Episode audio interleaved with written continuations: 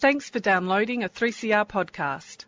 3CR is an independent community radio station based in Melbourne, Australia. We need your financial support to keep going. Go to www.3cr.org.au for more information and to donate online. Now stay tuned for your 3CR podcast.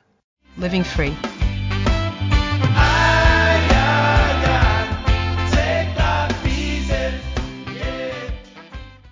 Ah, welcome to the Living Free Show on 3CR Community Radio, 855 kilohertz on your AM dial, and 3CR on digital radio. Uh, hi, I'm Bill, and with my co-hosts uh, Anne and Mitch, I'd like to acknowledge the Wurundjeri people of the Kulin Nation, traditional owners of the land from which 3CR transmits people-powered radio. We pay our respects to their elders, past and present, and acknowledge that this land was stolen and sovereignty was never ceded. So each week on the Living Free Show, we showcase one of the many programs that assist in recovery from drugs, amber, alcohol, gambling, and food addictions. Our guests share their recovery story and highlight that shared experience saves lives. Uh, my guest today is a person who has expe- experienced extreme gambling harm, who is recovering with the help of Gamblers Anonymous and with the help of the Alliance of Gambling Reform. So I'd like to welcome Bree to the show. Hi, Bree. Hello, how you going? Very well. So, Bree, you know the structure of the show. We sort of talk about growing up, Yep. where life took you, why you sought help, Mhm. and how that how that help changed your life. Yep. So, um, would you like to, I guess, start off talking about growing up and the things that influenced you to take the path you took? Um, I don't think anything influenced me as in when I was growing up. Um, I come from a wonderful family with a lot of love, a lot of support. I'm one of six, so um, and I'm also the baby, so I was very spoilt.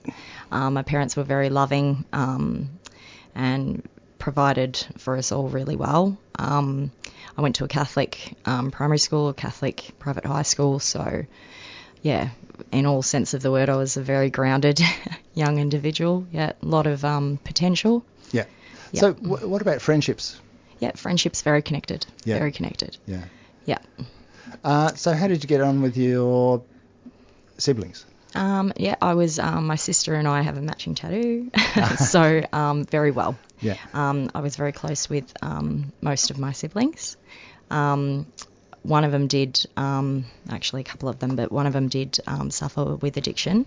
Um, but I was so young, I didn't really, I couldn't recognise what that was. But um, but it didn't affect me. My parents made sure of that. Um, yeah, so I, I wouldn't say that it was any influences No from when I was young. formative issues. Yeah. Yeah. So, were you a good student?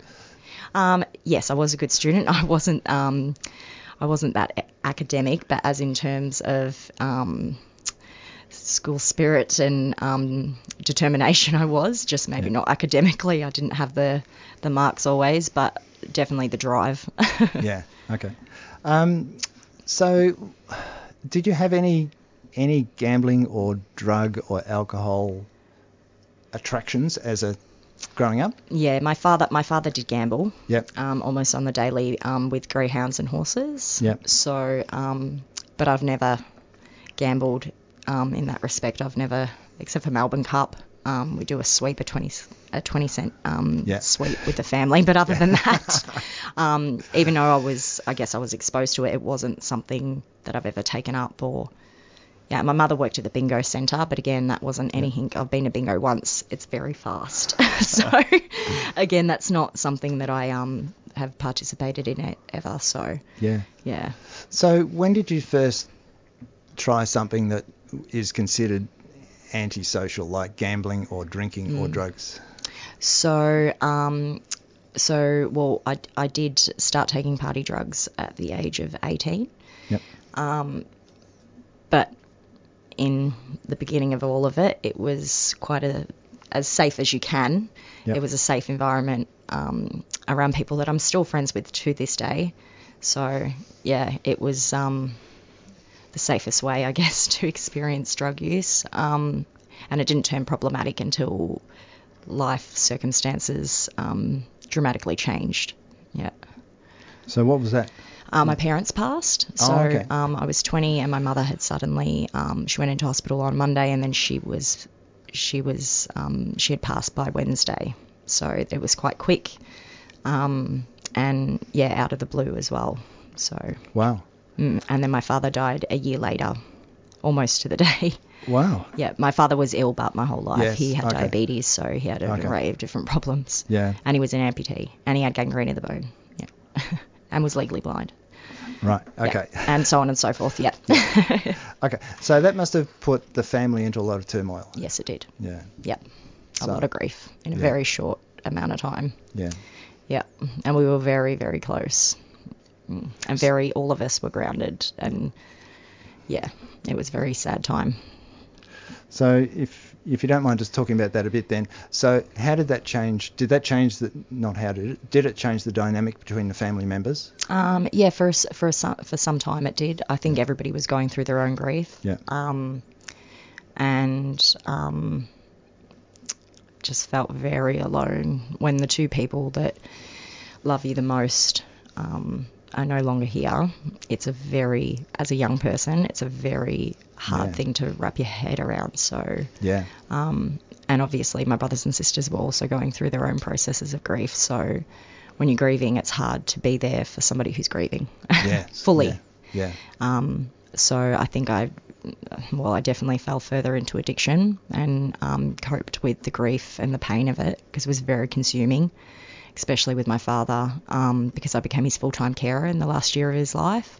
Right. So um, yeah, it was very difficult. So how did it affect your relationships with other people? Um, it well, it just shifted on where the energy, what relationships it went into. I don't think it necessarily affected my relationships with other people. It was just the type of people I was forming relationships with or closer bonds with were were drug addicts and people of that particular world. And and they're, and they're not bad people. They're just people that Are addicted. are Yeah. addicted. That's right. Yeah. Yeah. Yeah. Um, so, uh, would you like to talk about how your life changed at that point? What Mm. Yeah. what sort of things? What the I guess the change of emphasis. You know how it was. I guess more difficult to look after yourself. I guess Oh. your your family members were older. Yeah. Yeah. Yeah, they were. Um, um, well, it was extremely difficult. We, mum and dad, um, they had a caveat on the house which needed to be paid, so we needed to sell the home. Yep. Um, and then an incident happened um, with my brother, and then we packed the house up. Um, but in saying that, that's where I lived. So, um, and because I was so already so lost within addiction, I might, I don't know, I didn't see it. You know, everybody's got their own different viewpoints, but I didn't see it. I think for what it really was. Um, and even maybe if someone did reach out their hand, I, I have no recollection of that. So I was pretty deep in it at that point. Um, so I couch surfed for quite a while. yeah, and I just I didn't have any stable base, which obviously when there's no stable stable base for a person, it's um well it's hard to ground yourself. It's hard to figure out where you sit in the world, Yeah. really. So it was just a day by day survival thing, I think, Yeah. for quite some time. Yeah. so, where did your drug addiction take you? um, um, to not so good people. Yeah. not all of them, but there were a few. Um, and um, my brother actually um, developed brain cancer. And he's since passed away. Um, he passed away a number of years ago. Um, but at the time, um, yeah, at the time he, I was involved with these people and um, or knew these people that that brought medical um, cannabis oil Yeah. to my attention. I didn't know anything about it prior to, and um, yes, I was very highly manipulated, and it actually led me to fraud, which um, landed me in jail, and now still clawing my way back from So- all of that. Oh yeah. So do you want to talk a bit about, I guess, coming from a good family Mm. and ending up in jail and going through that process? What was the how did you feel as you went through that process? Oh, very ashamed. Yeah. a lot of regret, very ashamed, um, feeling very stupid as well. Um, it was painted to me that you know it was a victimless crime, nobody was getting hurt. Yeah, so and the police don't get involved, and I don't know how I was so naive, but um, but I was. Yeah. And prior to um, me becoming involved with this, I was actually I was studying aged care and wanted to, yeah, have that as a career. Um, so yeah, obviously didn't complete that. Um, yeah, it's very very terrible time in my life. Yeah. So going to prison is difficult for anybody. Mm. So how did it impact you? Um, so the day I was actually sentenced to prison, I um, the prison went into lockdown Yeah. um, because of COVID nineteen. Um, so when I was at the court, um, being taken away and sentenced to the ten months, um, all my family was there, and as far as I was aware, they were going to. I was seeing them later on that afternoon. Only to be told in the afternoon, um, still through processing because it was taking quite some time. Um, one of the guards came in and said, "Oh, I'm sorry it's taking so long, but we've had to lock the prison down and inform the women that they won't be having face-to-face visits anymore." Mm. So I didn't see my family the whole, well, almost one visit uh, a few weeks before I was released, but I didn't see my family in the entire time, Mm. which made it extremely difficult. Yeah. It's like the worst time to go to prison. Yeah, Yeah, absolutely. Yeah. No, it Mm. sounded like a shocking time. yeah, it was. Um, so how did your family support you when you came out? Um, oh, um, even even going through the whole process, they were extremely supportive. Mm. Every one of them showed me a lot of love, unconditional love, a lot of support. I definitely wasn't alone. Yeah, on that journey, Okay. and I had daily phone calls and everything like Yeah. that with them. Yeah. Yeah, that's good. Yeah. Yeah. Um, so the other one is, I'm not sure, but in prison, is it difficult to access drugs?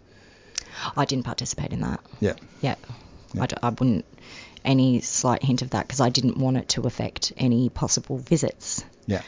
So because you would be reprimanded, um, obviously, if there was any contraband of any Mm. sort. So um, I just it wasn't something I was willing to participate in. I agree. Good idea. Um, so I guess on release then, hmm what was your biggest challenge?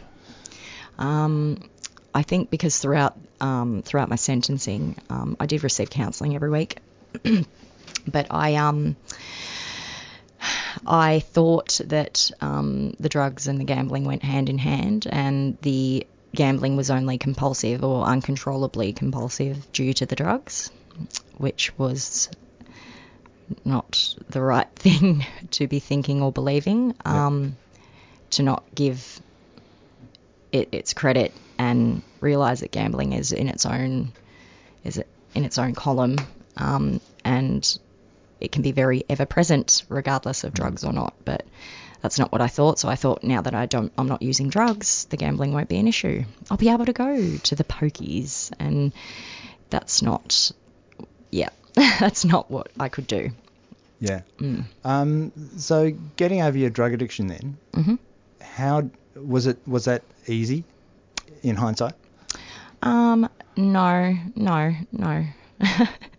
Nothing's really easy, is it?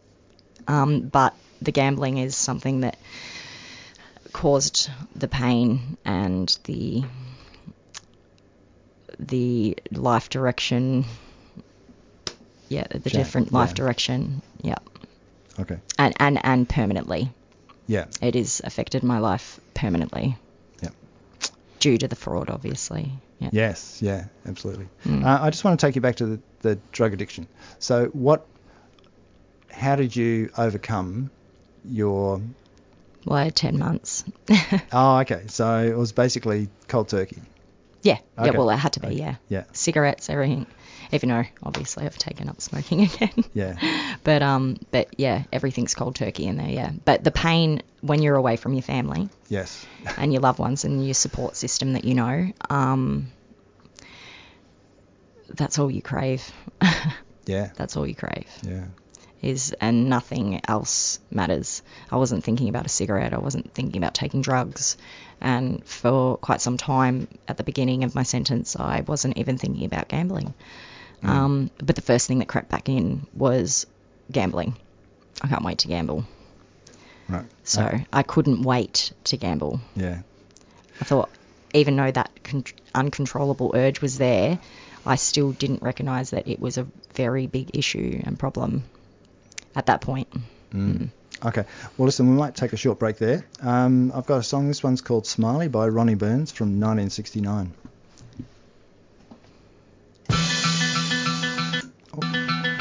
Monday morning feels so bad.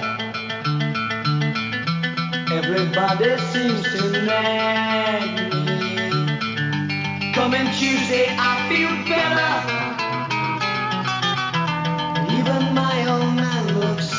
Good. Wednesday just don't go.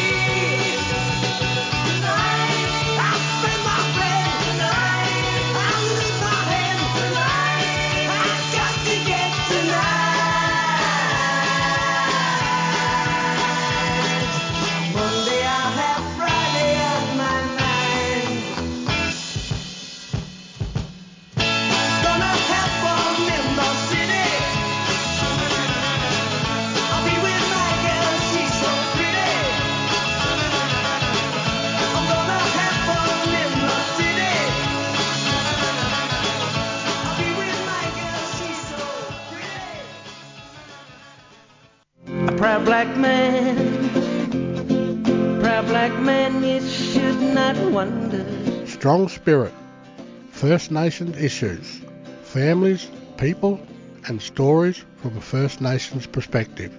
Mondays at 1pm on 3CR. Proud black man, proud black man, you should not wonder. Ah, welcome back. Uh, this is the Living Free Show on 3CR, 855 kilohertz on your AM dial, and 3CR on digital radio. If you'd like to listen to one of our many podcasts, you can find us on your preferred podcast platform or just Google 3CR Living Free and check out our website. Uh, you can also contact us via phone and email or Twitter. Uh, today I'm talking with Bree, and we're talking about compulsive gambling and her recovery through Gamblers Anonymous and her work with the Alliance for Gambling Reform.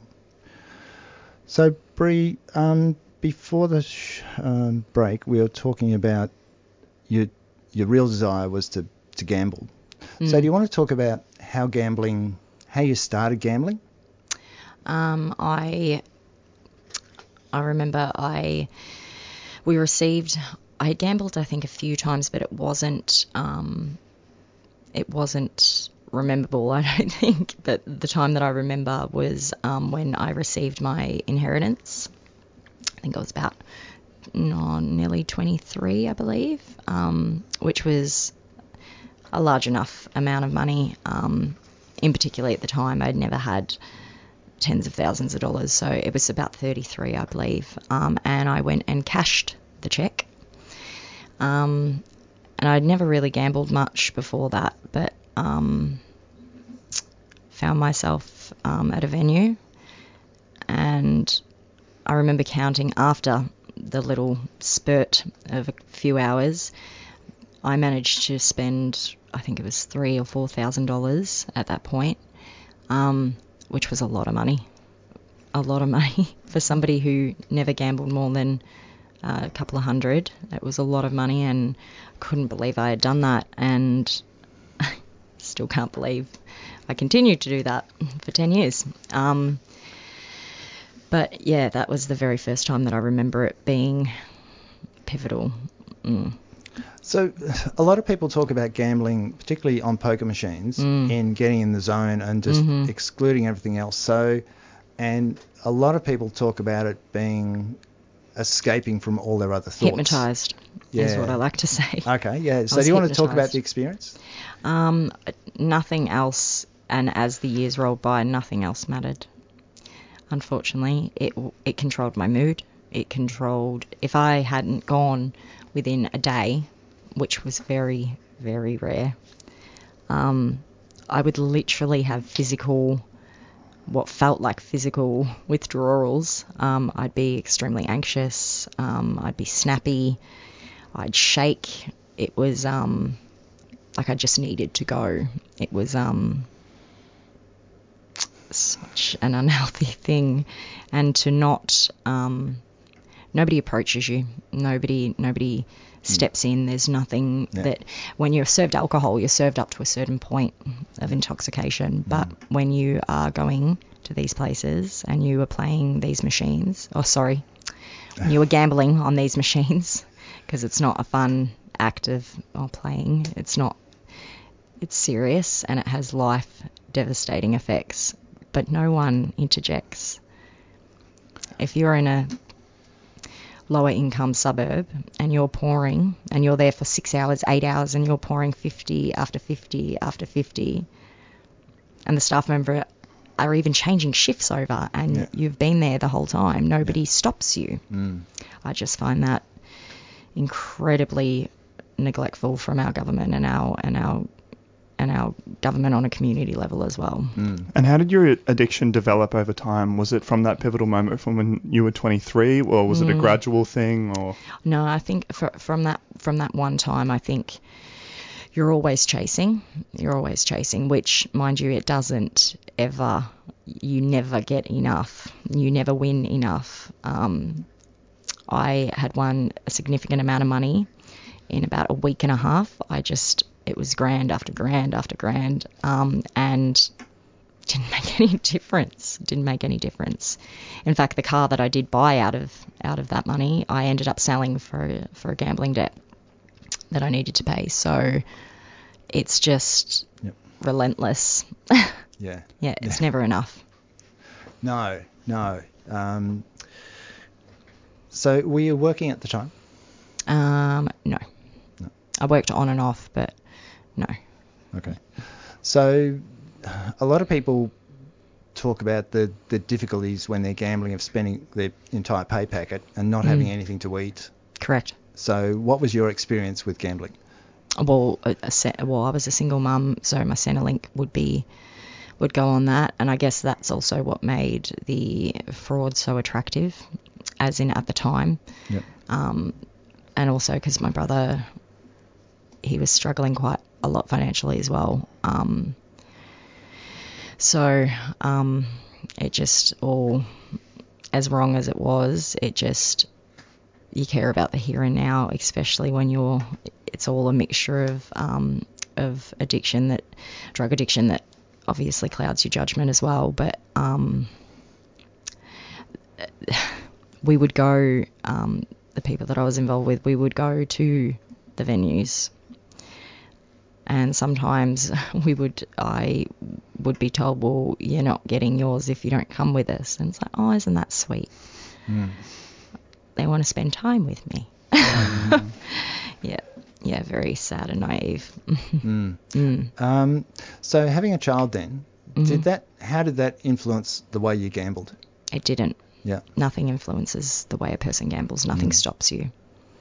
It has made me, gambling has made me do things that are 100% out of my moral compass and things that I stand for and the person that I am. It, it throws all of that out the window because nothing matters other than getting the money to, to gamble. Mm. Did those huge highs um, from certain payouts affect the way you would then gamble, like the next day or the next time you went to gamble? No, bigger the as in no, no, Okay. not at all, not at all. It wouldn't. It, it doesn't matter. You just find yourself back there. It doesn't matter if you win. It doesn't matter if you lose. And the lies that you tell when you're a gambler, or when you're gambling, when you're experiencing gambling harm, Mm. um, uh, they're just. It makes my skin crawl, to be honest. The lies. I need twenty dollars for fuel. I don't need twenty dollars for fuel. I'm in. I'm literally in the car park outside the venue. Yeah. It, it's similar in all things that are addictive, though. Once Mm. once somebody's within their orbit, uh, the truth Mm. doesn't matter quite so much. I never lied with my drug use. As in, and I'd never done anything dishonest to to fuel that that addiction Mm. at all, Yeah. ever. I never stole. I never. I never. Not every single person knew about it in my life, but majority of. Mm. Like all my family knew it wasn't something. It just didn't make me, like I said before, with my moral compass. It didn't. It didn't take me to any, even anywhere near those boundaries. Gambling went up, over, and very far from. Above and beyond. Yeah. Yeah. Turned me into somebody I wasn't. yeah. Mm. so when did you start seeking help for your gambling? Oh, years ago, Yeah. years. Yeah. So do you want to talk about that? Um, so I've um, I've done everything from um, hypnotherapy. I've been to hypnotherapy four four times, um, which a couple of those times did work for a small amount of time, but the urges and ultimately the behaviour returned. Um, Gamblers Not Anonymous I found extremely helpful and supportive, um, but it is around um, individual responsibility um, which is in and around shame. And the thing with shame is that it doesn't promote any growth. It keeps you in that shame. It, it just keeps you in that spot. Um, and when I um, I was I hadn't gambled in like four weeks, I think it was. It was about three or four weeks, Mm.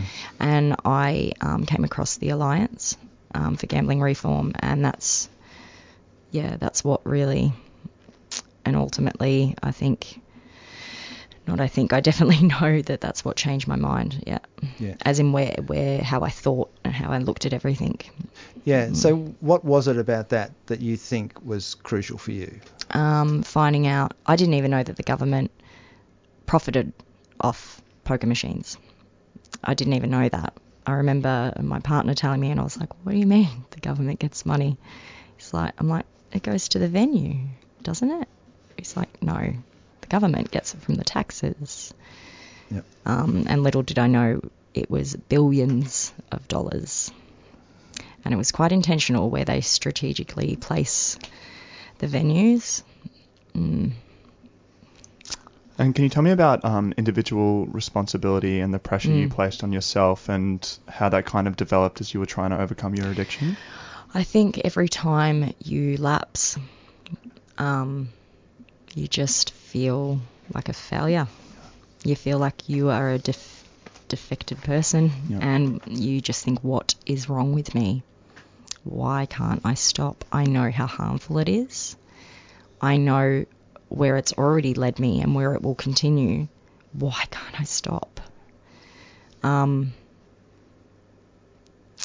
yeah, Did I just you? think um, that yeah, I'm so yeah, yeah, sorry. yeah, yeah. Go. Uh, did you share those thoughts when you were having them with other people? Or did you bottle Mhm. that all up? no, I'm shared it. definitely a talker.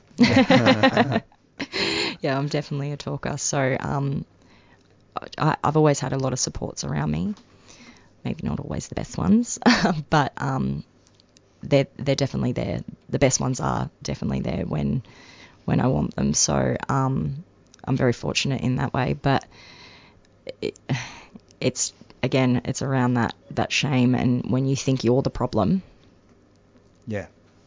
Yeah. you can't you can't fully recover. I think that's my, for me personally. I don't Yeah. think. I think that's why I eventually ended up lapsing each time is because it was me. It was I'm the problem, but I'm not. Okay. Well, listen, we might take another short break. Um, I've got a song. This one's called "Love Is in the Air" by John Paul Young from 1978.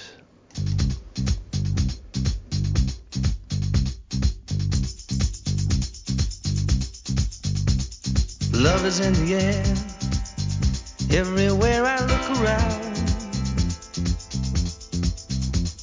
Love is in the air, every sight and every sound. Don't know if I'm being foolish, don't know if I'm being wise, but it's something that I must believe in. And it's there when I look in your eyes. Love is in the air, in the whisper of the tree. Love is in the air,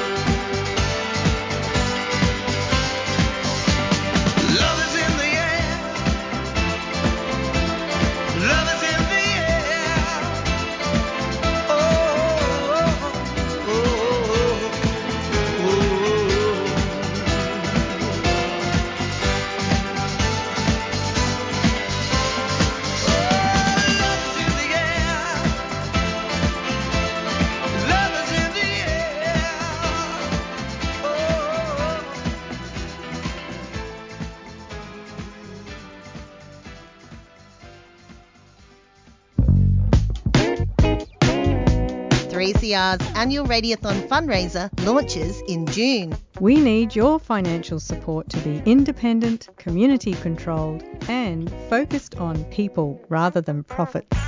Your support during Radiothon keeps the station radical and enables us to give voice to hundreds of people and issues for another year. And remember, any amount you can afford makes a big difference, and all donations over $2 are tax deductible. 3CR Radiothon. Show your support during June 2023. 3CR. Stay tuned, stay radical.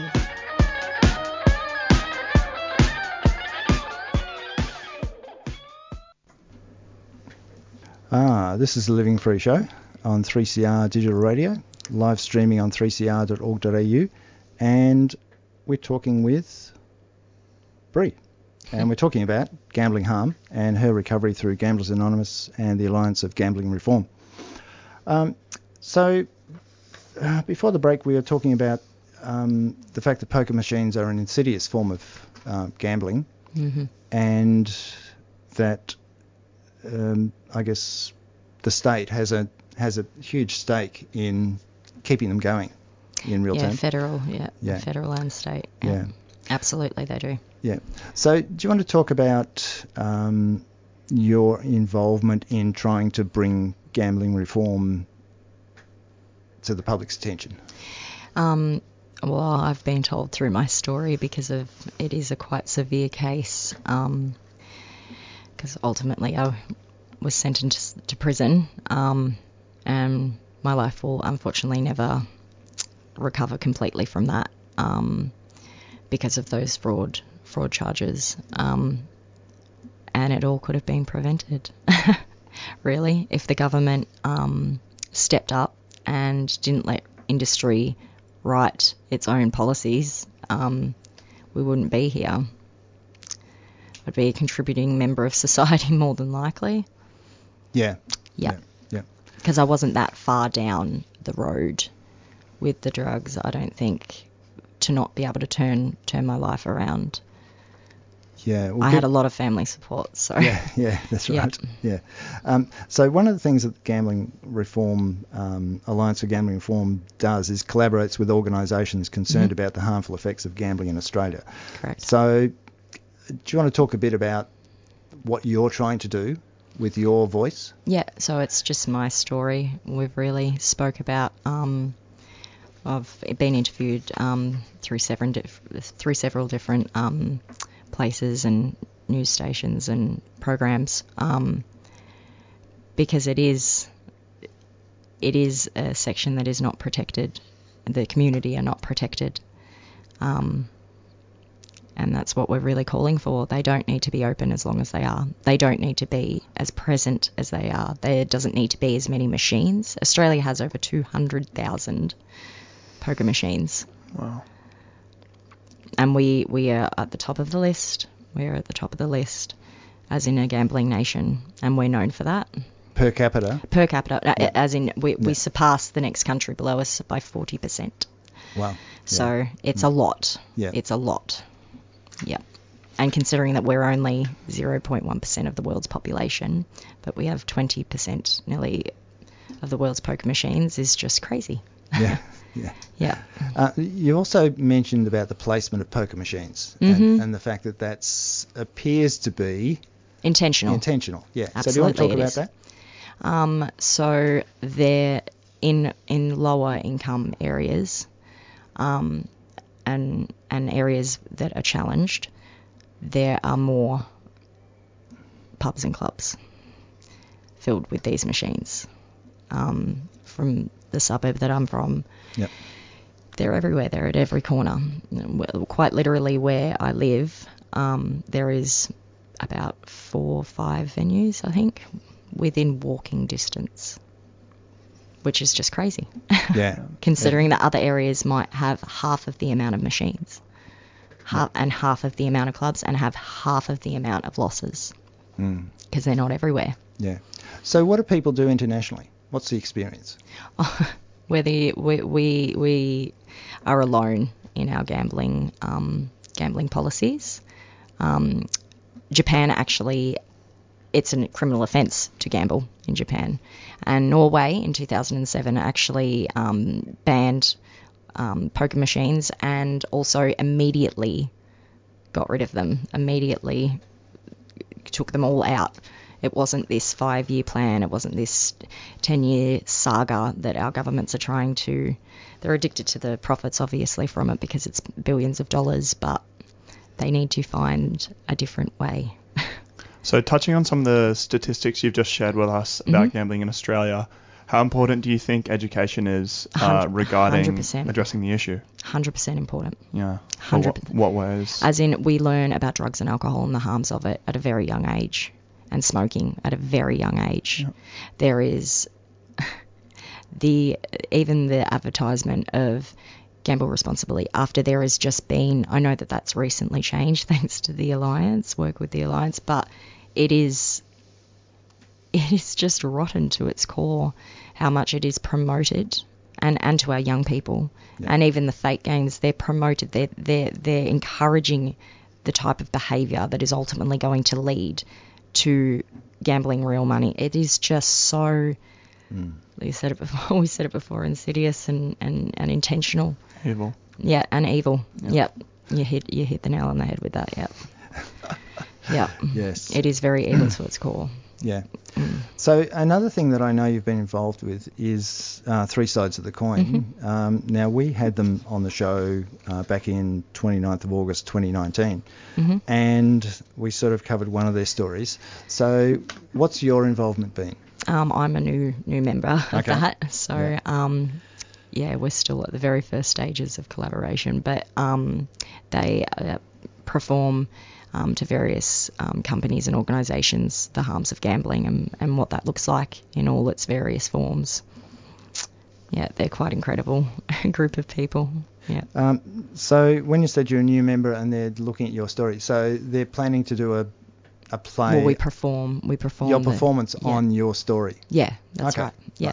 So do you want to talk a bit about how that how that develops? it's still in a very early Yeah, stages, so yeah. I'm still going through the development. So, um, but yeah, it's pretty exciting. I'm, I'm so happy to be involved with them and everything else that I've been involved with. It's all been extremely positive and empowering, um, and taking taking back my power has been, I think, an important part of my of my ultimate recovery And and, you- continued recovery. Mm. What do you think as to the role of theatre in regards to gambling education? Um, I think that it was very effective. I've seen a performance and it's it's very effective. It speaks to. I've seen it speak to every single member of that audience. Yeah. Everybody was moved by it, and I think it, it's a wonderful way to to show people the harms of it all Mm. and the various various ways it can be harmful as well. The various people that are affected because it's not just the gambler. It's not just the person gambling that is affected. Obviously, they're the person who is the most severely affected. Um, but even in the worst of the worst cases, it's still their family that has to has to live with that as well, and that and and also the shame of it all. It's just horrible what people go through with Mm. gambling. So do you want to talk a bit about how gambling has affected your relationships with other people? Mm. Um, I'm I'm very fortunate. I um I have a, an extremely loving fiance. Um, I have a very loving family. His family's extremely loving. So and I have a lot of very close friends that know who I am as a person. So I've been very fortunate that people still take me for me, and I don't feel judgment or or or distrust from them. Yeah. Yep. For some time during during the addiction, there was some distrust, and I couldn't be trusted. I would lie. I would lie every day if I had to. To be able to gamble. Mm. Mm.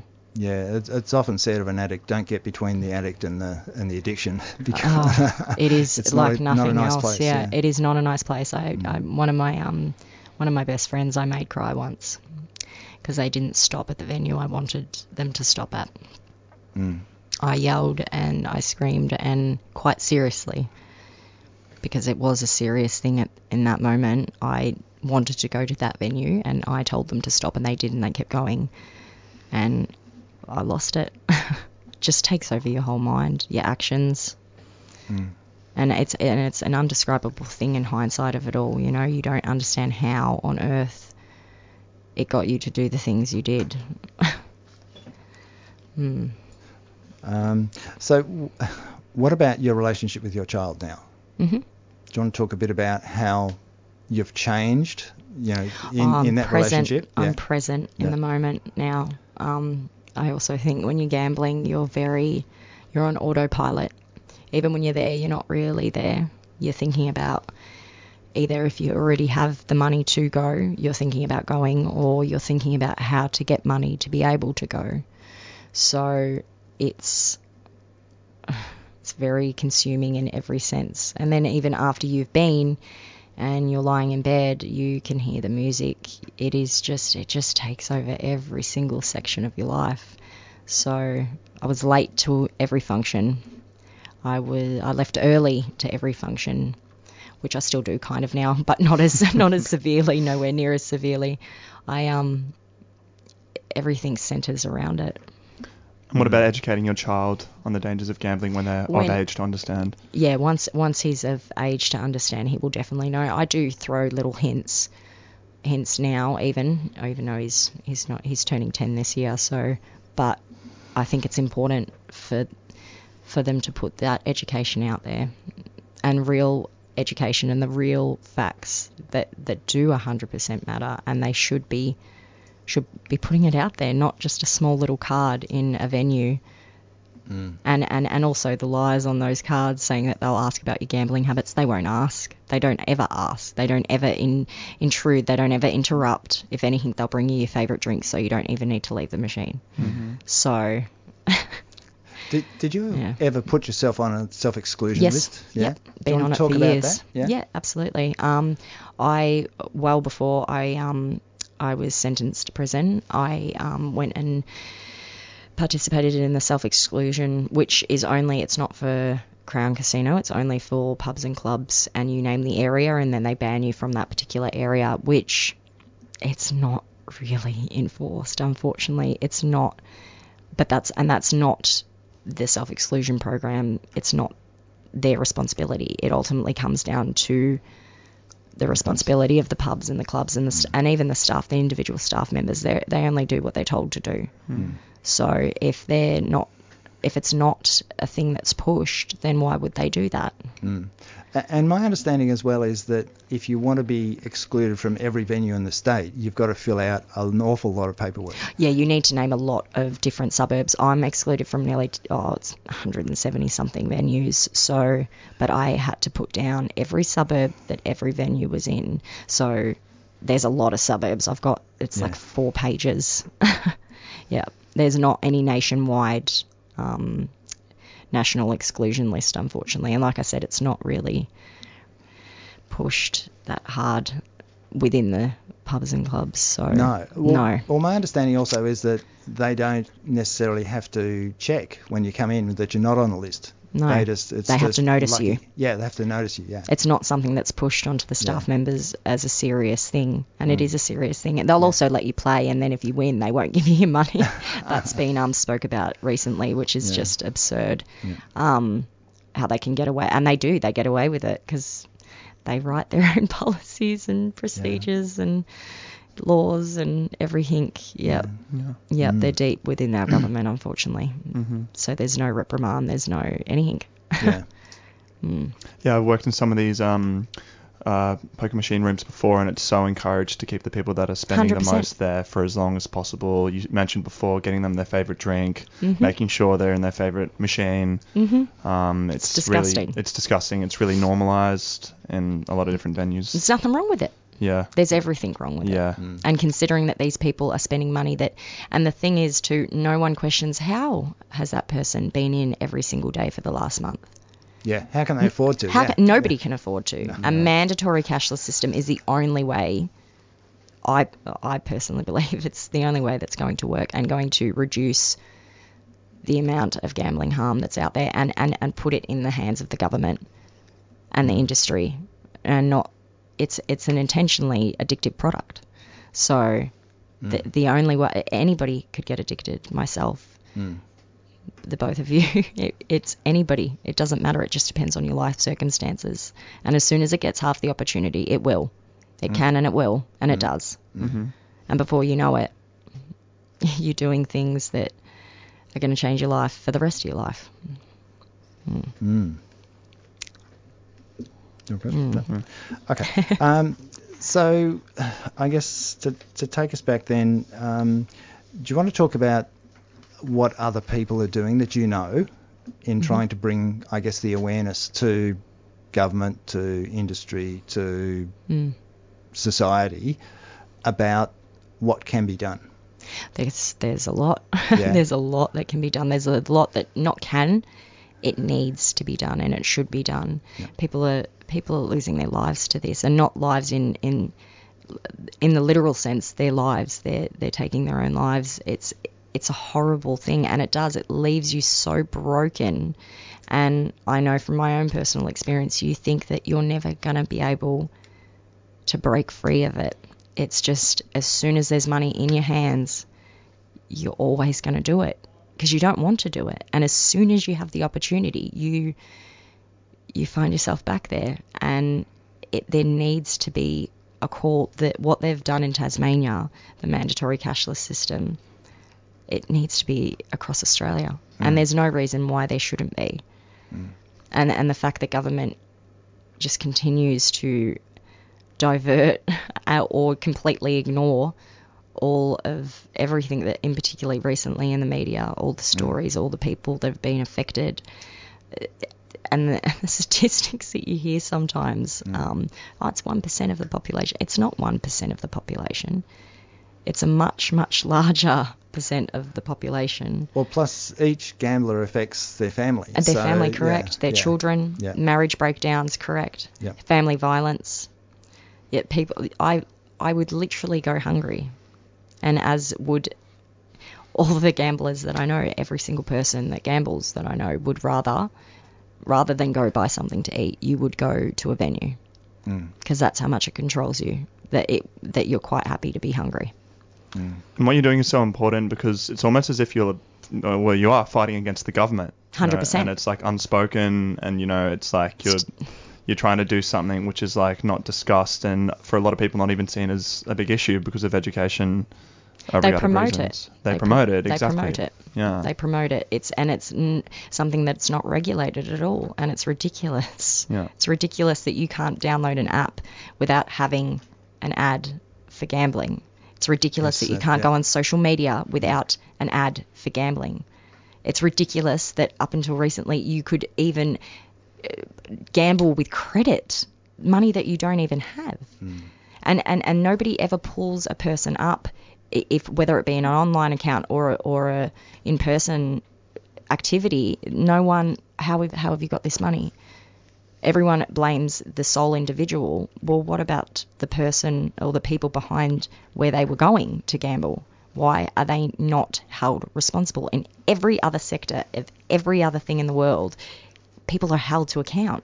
You can't go out and and intentionally give a product, it's recalled, correct? If it's harmful or if Yeah. it's dangerous. Yeah. But somehow gambling it doesn't it doesn't apply to gambling. Flies below the radar. Yep. Uh, it's just allowed. Mm, yeah. Not in any other country, mind you. We stand alone. We literally stand alone. Okay. Um, if anybody would like to find out more about Gamblers Anonymous, uh, you can phone them in Victoria on 03 9696 6108 or go online at gaaustralia.org.au. And if you're interested in the Alliance for Gambling Reform, uh, their uh, website is agr.org.au. Now that's about all we've got time for today. So I'd like to thank Bree for sharing her gambling recovery story with us and talking about how Gamblers Anonymous and the Alliance for Gambling Reform have helped their recover- her recovery. Thank you. Thank you.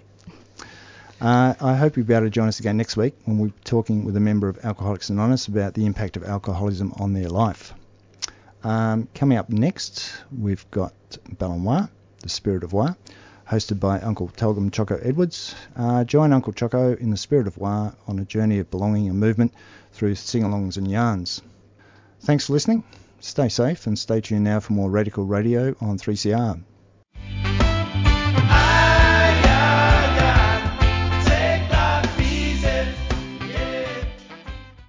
You've been listening to a 3CR podcast produced in the studios of independent community radio station 3CR in Melbourne, Australia.